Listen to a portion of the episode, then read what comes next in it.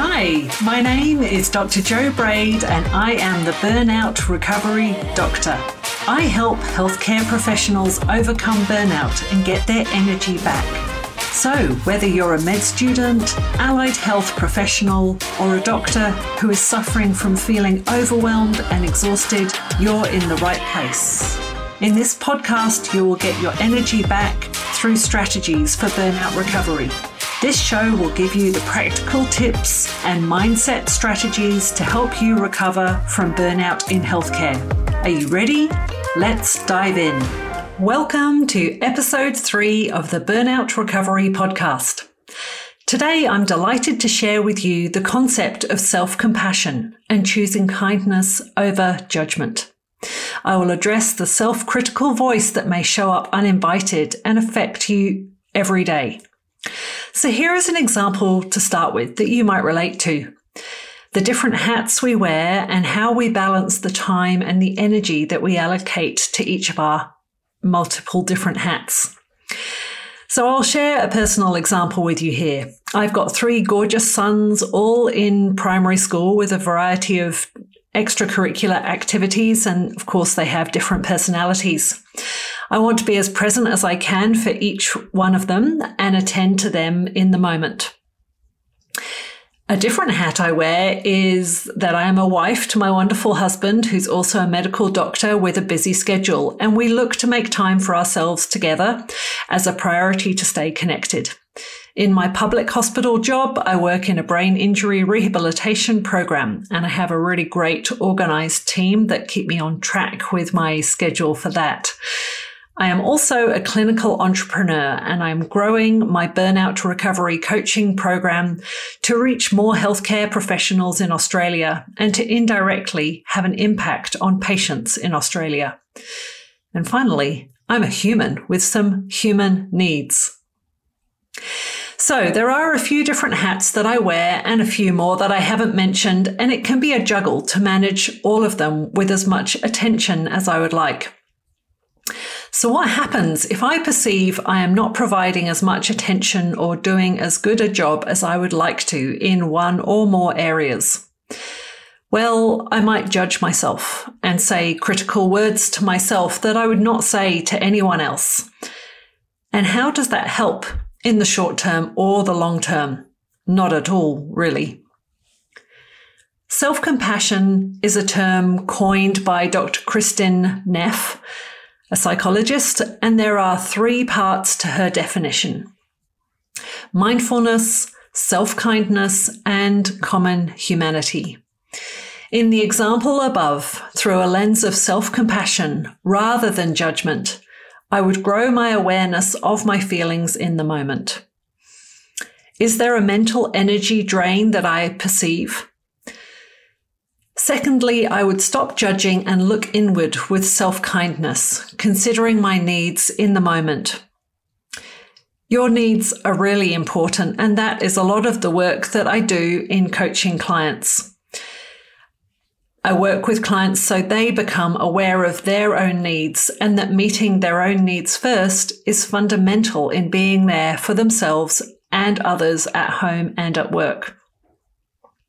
Burnout occurs when one denies one's own needs and prioritizes fixing others or other problems first.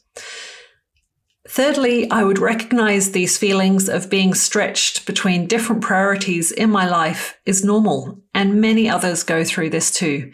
It only takes a chat at the sideline of the football pitch to hear from other parents in the same predicament and that the juggle is so real. So this term is called common humanity and is a great concept, especially in the healthcare world where we are valued for our cognitive strengths with less focus on our emotional responses and needs. And again, working with my clients in coaching, I really encourage them to get, become much more confident in their emotional vocabulary and identifying all the different emotions they might feel, uh, both at home and at work. So, to move from a judgmental view of how you are managing to a self compassionate view might start with one of the three parts described earlier mindfulness, self compassion, and common humanity. Maybe there is one that resonates with you first and you would like to start with. Finally, I want to bust some myths about self compassion in the healthcare hero culture. One myth is that having self compassion shows weakness. In fact, self compassion is one of the most powerful sources of coping and resilience available to us. So it's a great tool to be using for both the workplace and at home. The second myth self compassion is selfish. So I've talked a lot in this episode about looking out for your own needs and making sure you're well in yourself and looking after yourself so you can be there for others around you. This myth is busted. Research suggests that self compassion helps people sustain the act of caring for others. And that's what we do in healthcare. Thirdly, a myth states that self compassion is a form of self pity. Nope. The research shows self compassionate people tend to brood less about their misfortune. It all just doesn't stick around and drain them of energy so much. They move on. They recognize it, accept what has gone on, feel the uncomfortable feeling if that's what's happened for them, and get on to the next thing.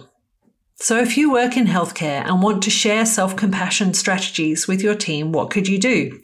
Well, you could share some of those three myths and facts as discussed. How about building a supportive culture by reminding each other to respond to ourselves with compassion? Verbalize it, normalize it, encourage it. And recognize acts of self kindness when checking in with one person or with your team. So let's wrap up this episode with some celebrations. I invite you to think of three things you can celebrate right now and share them with someone or write yourself a note. These can be big, these can be small. In fact, any size will do. Grow from sufficiency, and you may surprise yourself with what happens next. Thank you for tuning in to the Burnout Recovery Podcast. If you liked what you heard, please hit subscribe and head on over to my website at drjobraid.com. There you can download my free guide with 10 tips to take if you're nearing burnout. See you next time.